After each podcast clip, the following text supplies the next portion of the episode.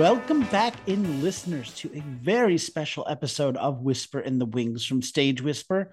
We are joined by three incredible artists today. We have the playwright Anne L. Thompson Scretching, the performer Katie Trubetsky, and the performer Courtney Everett, all who are part of this incredible show, Resurrection. It's playing July 26th through July 30th at the American Theater of Actors here in New York. And you can get your tickets and more information by visiting eventbrite.com or head over to their Instagram at resurrection.the.play and click on the link in their bio. But for right now, I want to welcome this incredible team. And Katie, Courtney, welcome to Whisper in the Wings from Stage Whisper. Thank you all so much for joining me. Thank, Thank you. you. Thank you for having us. We're really excited. I am so thrilled that we are getting to share this incredible work, Resurrection, with our listeners. This important story. And I just want to jump in right away. And Anna, I want to start with you. Can you tell us a little bit about what Resurrection is about? Resurrection is about a Black community that was killed. The whole community was killed in 1921. 1921. They bombed an entire community, killed everyone, and buried them in mass graves. And nobody knew about it. Tom Hanks said on national TV he had never heard of Black Wall Street. He never even heard of this incident this was the largest massacre in American history, and nobody knew about it. Yeah, that's I mean, that's why your show is so important, is because you are shining this light on this important historical event. And the voices that are telling the story are so important. So, what inspired you to write this show? Someone, I went to a party one night and people were talking about Black Wall Street. And I'm embarrassed to say I had no idea what that was. I thought it was Wall Street, a black division of Wall Street. you know. and someone, one of my friends, and shut up. Don't say that because people know you're really crazy. But that's what I thought it was. I had no idea what this was. And I came home and I went on the internet and looked up 1921 Black Wall Street. And I was like brought to my knees. I was so shocked that Americans did this to Black people. I was absolutely shocked that I felt that I had to write the story. And I just started writing. I started writing monologues of people, how they died. And one of my actors, Ramel Sermons, said to me, he says, and after I showed him what I wrote, he says, you can't just write monologues. You need to write the story and keep the monologues in. And that's what I did. And I, I dream about these people that died. I dream about them. They seem to come to me, to talk to me. And I love them. I don't know them, but I feel that I know them. I know that sounds crazy, but it's true. I feel like I know who these people are. And they're so happy that I'm telling this story. Courtney is the narrator. He is on the stage the entire time that the play is running. And this play runs close to three hours. Oh, yeah. And he never leaves the stage. The only time he leaves the stage is for intermission. And he tells the story of how this happened and involves the audience in in what the in fact all of the actors involve the audience in what they're doing and it's something that um, we break the fourth wall but I make it work. And people love this play. We have put this play up four times. And every time we put it up, people flock to see it because they're looking at their history. They're seeing their history. White people are very uncomfortable when they see it. We've had white people walk out because they can't believe they really did something like this, but they did. And it's amazing how these actors have embraced this play. They become the people that died. And all of the characters that I put on the stage are dead. They're all dead. And they come back from the grave to tell their story of how they died and how they also lived. Well, I think you just you you told it all very clearly. I don't think I can add any more to that. It is a powerful, strong play. And I think the actors feel in tune with it because we feel we're doing a service by telling a story of people who can't tell their story because they're gone and the horrific way that they were taken. And I think she she said it perfectly. She not only tells about the tragedy of how they lost their lives, but she tells about the community and how it existed before the tragedy. The the people in this community were very well educated. They are doctors, mm-hmm. lawyers, teachers, professors, and you had quite a few millionaires that lived in this community as well. They had their own bus system. They had their own airports, major banks, and to hear how they lost their lives, how this community was taken because of just pure jealousy is quite frightful, to say the least. I want you to know that this young lady sitting next to me, mm-hmm. she is the main antagonist because she is the white girl that's that started the the the rumor that she was raped by a colored man. That's what they called black people in 1921, colored, like we had 20 different colors on us.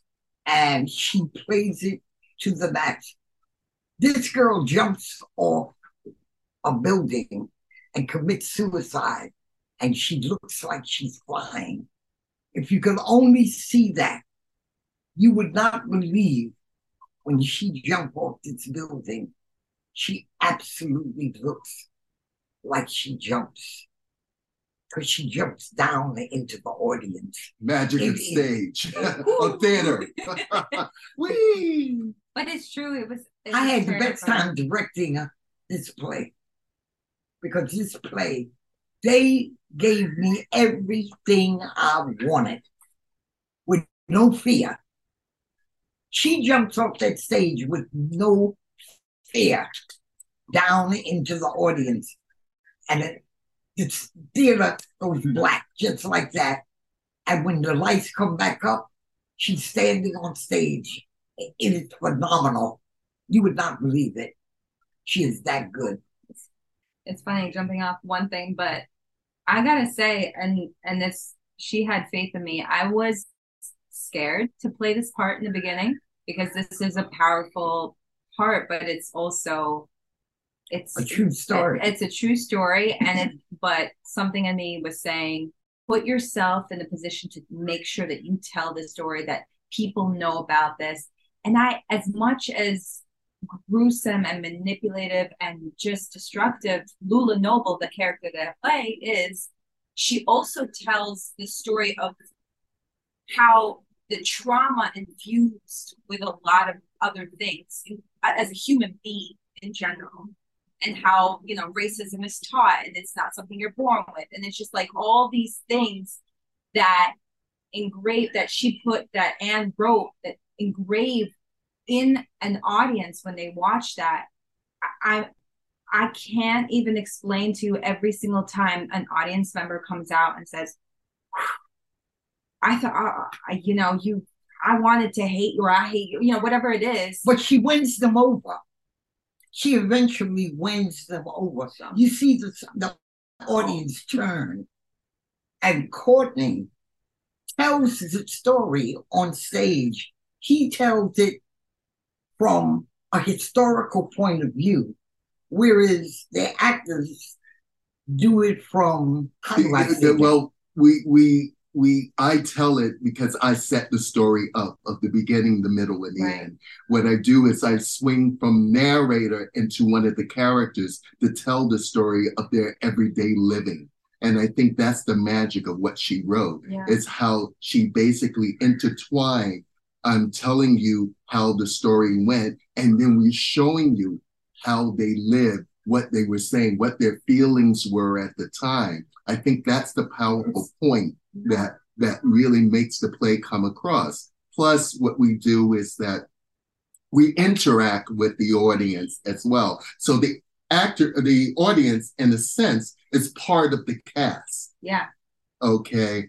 And so, because we go out into the audience, I speak to the audience a great deal. I bring them into the situation, and then we reenact what that particular day was like before the actual tragedy occurred.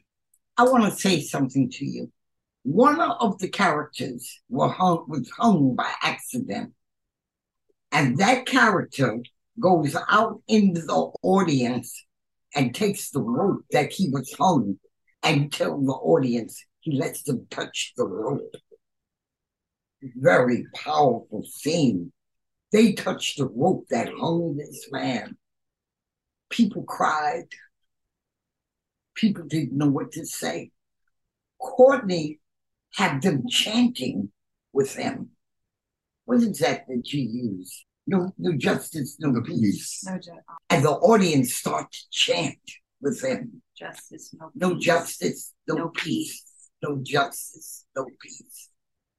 And you would not believe you gotta come and see this. It's amazing how much like Courtney is a guider. It's almost like you know how Romeo and Juliet, there's always that, that he's like the guider to take you on that adventure, that journey, that Yeah. pain, that rawness. And what I love about it is that all these actors, including myself and Courtney, have been resurrected. So we're still as ghosts saying, you need to know. And there's pain that's coming out after the death that we're kind of releasing too. And Um, it's and it's like a in catharsis in the style, in our- end, yeah. actually. Courtney, do me a favor. Do the first two lines of your, your monologue. Oh, Now she catches me. you out there in the dark. I have crossed through time to bring you a message from the only church that still stands in the Greenwood district. Some of your local politicians are saying a race war is coming. I came back to tell you, you don't want that to happen. Not again. That's all I'm Woo. doing. Yeah. yeah. Wow. I want you to know that this is what he does the entire time. He's on stage for three hours almost. And never that breaks a sweat. They, they and they love him. He guides them through this massacre. He guides them right through this massacre that has happened. And there's only two people still living. yeah, one person is 107, I read in the paper. the Just other day. recently. She was just recently uh, in a hearing because she's trying to get. uh, Wait, we are we are going to Oklahoma to perform We are. this play. Yes, we are. Amazing. Yes, we are.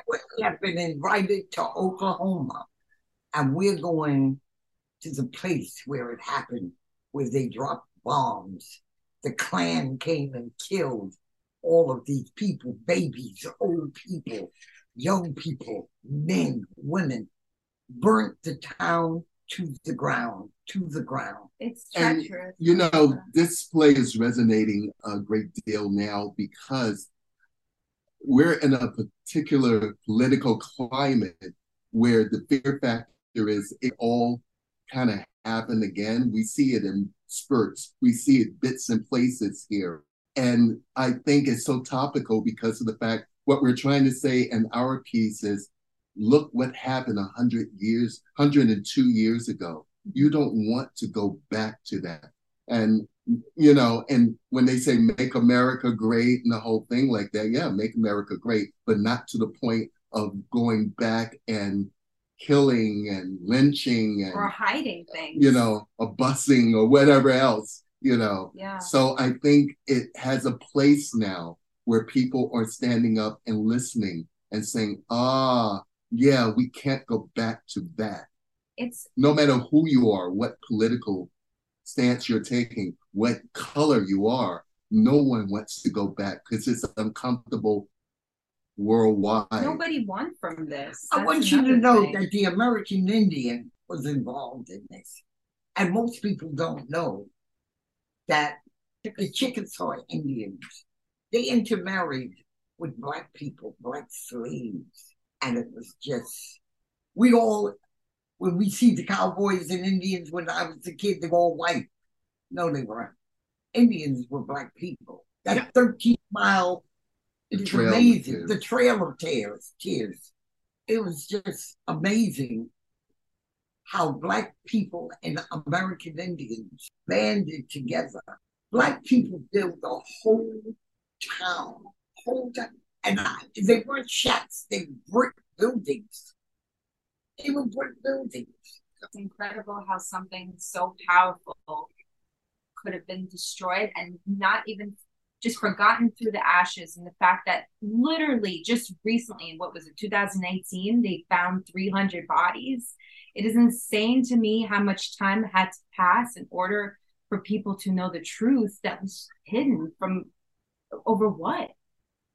These people that are sitting next to me were born to play this play. They were born to play this play. I think that resurrection has resurrected their, their spirit and has entered these people. You would not believe what they do on stage. I I, I would piggyback on that too, because as one of the actors, as we Katie and I can tell you, it touches us in very interesting and strange ways after the show, or even in prep for the show, how we get into character because we know we're telling a story of someone whose life was taken from them simply because they weren't allowed to exist. And working with each other and going through the rehearsals that we went to because there were rehearsals that were so tense that you know we had to kind of take our separate day, ways especially when we went back in the dressing room that's how we strongly we felt these characters and how we related with each other When I first did this play, we had a different cast. And I'm going to tell you something. The cast that did this play originally, they got caught up in this black white thing. Yeah Remember that? yeah we They did. got caught up in this black and they reverted back to 1921. it got to that and that, that's not And we had to break these people up. yeah I wasn't part of it, but She was not part of this. but I not the but first I heard things. so But I I spoke to the actors and I told them, we can't have this. no. We could not have this. You cannot revert back. what we needed to do in order to make this right was we were we were going to have to be a family in order to trust each other on that stage. And that's what it That's takes. it. Trust. That's it. We have to, to trust each other to know that everybody love each other. Yeah. And they're not going to let this racism carry on. It, it was a lesson that we all had It was to a learn. lesson learned yeah when I first put this play on. yeah We revert, and we, I couldn't understand why. But it was almost like the spirit of the bad people, because we had what were they called the um, the crackers. They did their part, and they got caught up. They got caught up with using the N word. it was very tense It was so. it was a tense rehearsal period even leading up to just just before opening night. And i remember in the dressing room one of the dressing rooms there was a little standoff that i had to come and let her know what's happening back there because we we didn't divorce ourselves from the characters. Okay. And like she says when you come into that kind of situation where you're playing a role and you really are really putting your mind and soul into it the tension does take over, and sometimes you can't separate. And that was one of the things that happened at that particular point in time. But And- then we've learned a lot think- And then. then we have to embrace these actors to let them know that we love them. And it's not a thing where we want to see them. We we just want them to know you're playing a part. That's all you're doing. You're playing a part in history. The, the truth in the matter is that when you're playing this type of part, you can't, it's almost like you need to say, this, we're doing it against what happened, not against each other, against what happened. So this will never happen again to tell the story and the truth in the making. So then we became closer. When we when we brought in our when I came in and what was it, 2020? Mm-hmm. Because I was supposed to do the part in the beginning, but then I left LA. But then I came back thank God. I miss New York so much. But when I came back, I remember thinking, I belong to this part. And I was like, I, I wanna I wanna tell the story. I'm fearful, but it, it needs to be told. And and Anne gave me that chance to show that this is something Perfect. this is something that needs to be not withheld in any it, it is raw and i'm going to say this now this play is not sugar coated it is not like cut in corners It It's is not a pretty raw play. it is not a pretty play but it is honest it is beautiful in its own way and it's raw and it's it's the truth And when you see these two people on stage, you're gonna believe. You will believe. I love that. I love that. And I I just I love all of this. And I think it's so important to have the story being told. I love the way the story is being told. I mean, when you were describing about the man that was hung and he comes out into the audience, I just I got chills. I, I'm not even there to touch the rope, just watching that, you know. And I think these are the kind of things that need to be taught. So we've kind of touched on it a little bit, but I want to know from all of you what is the particular thought or message you want the audience to leave with? That's why we involve them because we want them to leave with racism cannot work. It cannot work. Black, white, no matter what, Asian, it cannot work. Dead people have come back to tell you it can't work. They have come back from the grave to tell you racism can't work. i was going to say i was going to put down hate will never win no matter how hard you're going to spin it hate will never ever. Ever work. Not ever. No. So that's it's it's it's the raw truth in the matter, and sometimes raw is ugly, and that's what we're trying to we're, we're trying to show right now that no matter nobody won, everybody lost. Everybody else. So Well, my last question for this first part, I think, is probably the most important, which is who do you all hope have access to resurrection? Oh, Tom Hanks come. I hope Brad Pitt come. he's been talking I about that hope for a while. Come. They need to put money into this production. Bring this production to Broadway So people, so more people could so see people it. can The see it. Yes. I don't have the money oh, yeah. to bring this to Broadway, but we need people to say, you know, this will work. I've already been told it's Broadway quality. More people need to see it. people who have a larger voice need to see this than us right now people who can make a difference and push this play to to make every single person obsessed with going to see this and actually viewing the truth and the history those are the people You know, I always thought the theater was important because it educated. It not only entertained, but it educated. It is- inspire. Okay, Yeah. when you inspire, you almost like do a cleansing because people who come here will basically see something that they never thought existed, and it rather cleanses the soul because then it makes you want to start anew again. And to me, I think that's what this the purpose of this is 100%.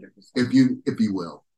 You know, so I who I want to see it, I want people who are into the history of this country. I want young people to see this because so many young people are unaware. So many adults, older adults, are unaware of this.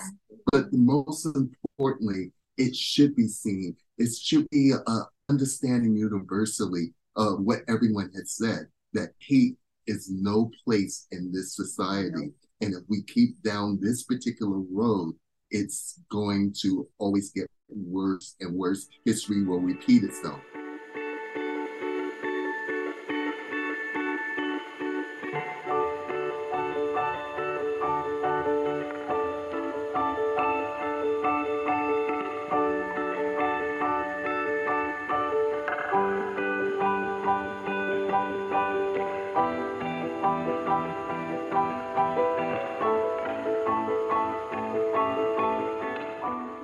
Switch things up now for the little bit of time we have left for the second part. I want to ask you all who or what inspires you? Like, what playwrights or composers or shows have inspired you in the past, or are some of your favorites? One of my favorite plays is The Great White Hope that had James Earl Jones. And when I saw this on Broadway, I knew I could write a play. and since then, I've written 30 plays. Well, uh, Tennessee Williams is one of the ones that I really find interesting, Arthur Miller. But I'm more classically trained, so I'm I'm a Shakespeare guy. You could You see know, that too. The funny, You the funny it. thing is, I've been compared to Tennessee Williams. yes, she has. Yes. So I'm very honored that I'm being compared to this great, great writer. I gotta say, for me, Tennessee Williams, Streetcar Named Desire, I always I was like, when I get a little bit older, I want to play Blanche Dubois. And then, but aside from that, the first time I even read this play, and I'm not trying to, but this play stole, as soon as I see a certain project or a piece that steals me, it doesn't make me feel like I'm reading, it makes me feel like I'm losing myself in the character or existence of this story. That's it for me. And on top of that, it just, I think it just makes me understand that for for instance, my so my father and my grandfather were big actors in Russia, and I remember I saw my dad perform, and I saw him play an old woman, and I was like, I can't.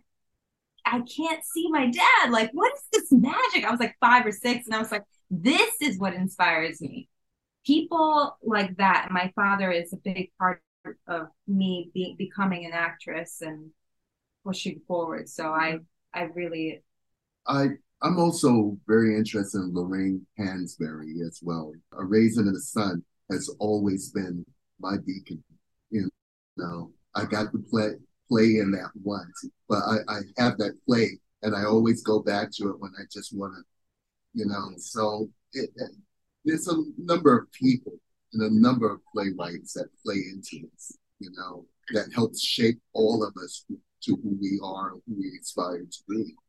And as much as awards that Anne has won, I know she's going to go down in history as one of the greats. Like there's not, she's already going down, but in history with that. But I just know it because something like this, this play has not been written modern in modern times in a very, very long time.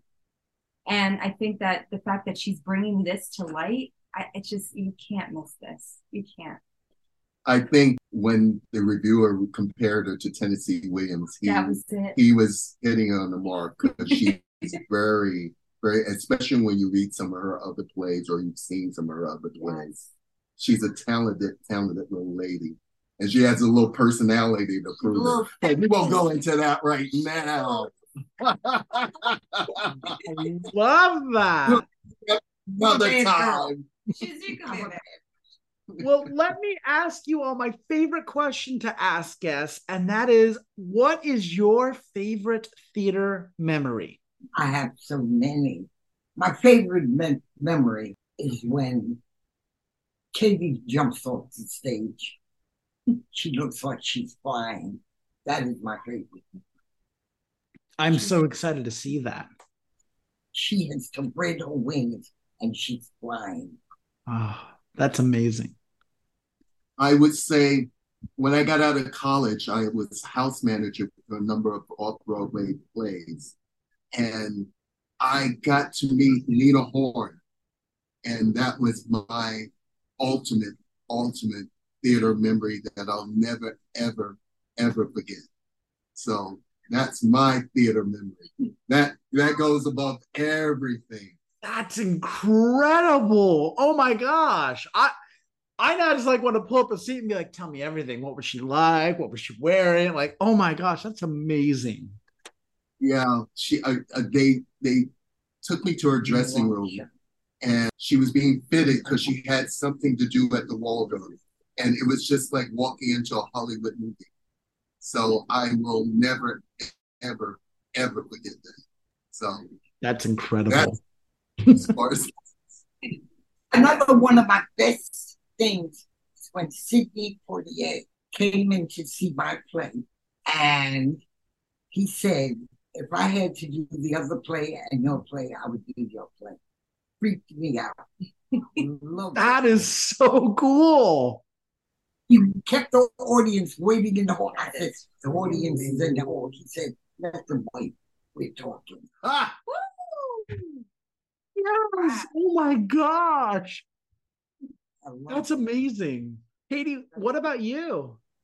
Well, as I mentioned, like I've always wanted to play Blanche Dubois, and I think the first time that I've seen it was in Stella Adler, a teen program. I remember I auditioned and I really wanted, and you know, I was, I looked younger and they, and I was shy a little bit, and I just kind of didn't come into my own. And they're like, "You could play Stella, you know, you'll play Stella."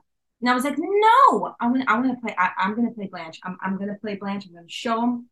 I came in there, I put on the wig, I just auditioned. They're like, Katie, you okay, all right. And then I just came in and auditioned it, and I killed it, and I booked the part, and I proved them wrong. And I think for me, that was like a standpoint. Like, if I really want something, if I really, really want something, if I feel like I believe in myself being part of this role, I will get it. I will find a way to get it.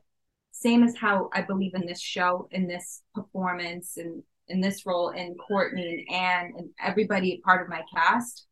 I believe that this will make waves and just just shake the ground underneath because we need that right now with everything going on with just the actor strike the writer strike we need this to show that there's art forms that are are need to be told the right way and theater is the best place right now at this moment to be told I agree. Absolutely. Absolutely. Thank you all for those amazing memories. Those are incredible. I want to ask just two last questions real quick.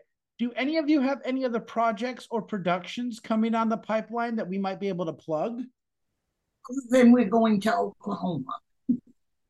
Well aside for right now i think uh since everything's a little bit at a standstill. I I personally am a director myself, and I've been writing a feature film, and so it's called My Moon, and it's going to be hopefully in the near future. But as of now, my main focus is resurrection, and I'm so excited because I I, mean for me, I think for personally speaking, I want to. Ooh, I want I want to shake this up. I, I want people to see it, and I want it. I want to keep doing it and doing it and doing it until we can't anymore. Yeah, and I agree with Katie. The the name of the game here is resurrection. Yeah. That's what we've been putting our heart and soul into for the last year or so, even longer two, than that, two, years. two years. Two years. And so that's, you know, I direct as well, but there's this with this lady, this is it. This is where where, where we belong. You know, we love her. Love you. She's our She's our cherished She's lady. Pants, and we love her so much. She's a trip. I'll tell you the next you time. Know that she's a trip. You don't know that okay, but we love her. well, if our listeners want any more information about resurrection or about any of you, perhaps they'd like to reach out to you, how can they do that? I'm just going to say, just come to the show and ask me yourself. Woo! I love that answer. and I'll tell you. and that is creative. I would say just Instagram at K T R U B E T S K Y, Kate Trubetsky. And, you know, or the resurrection page at resurrection dot the dot play. You can see all of us, all the actors, and a picture of Annie, and she looks fantastic. and you can just contact us like that too. I hope you come and see the play. I have to see this. Yeah, I have to see the show. I really do. We can't wait thank to see you, you there.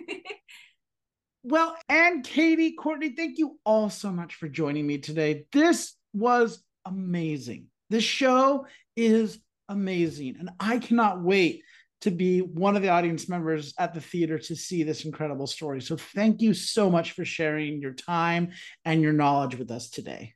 Thank, you. So much. It's been Thank a pleasure. You. Thank you. Thank you. My guests today have been Anne L. Thompson Scretching, who is the playwright of the show Resurrection, which is starring Katie Trubetsky and Courtney Everett. It's playing July 26th through the 30th at the American Theater of Actors. You can get your tickets and more information by visiting eventbrite.com or head over to their Instagram page at resurrection.the.play and click on the link in the bio this is such a powerful, important, and timely work. We all need to make sure that we go and see it and support it. So it's July 26th through the 30th at American Theaters of Actors. We look forward to seeing you there for Resurrection. So until next time, I'm Andrew Cortez reminding you to turn off your cell phones, unwrap your candy, and keep talking about the theater and the stage whisper. Thank you.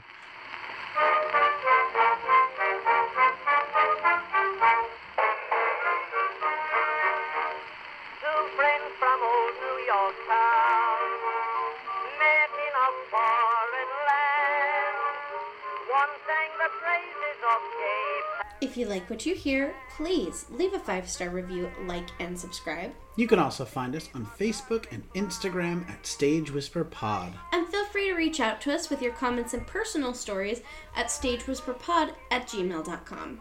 Our theme song is Maniac by Jazzar. Other music on this episode provided by Jazzar and Billy Murray. You can also become a patron of our show by logging on to patreon.com slash stagewhisperpod. There you will find all the information about our backstage pass as well as our tip jar.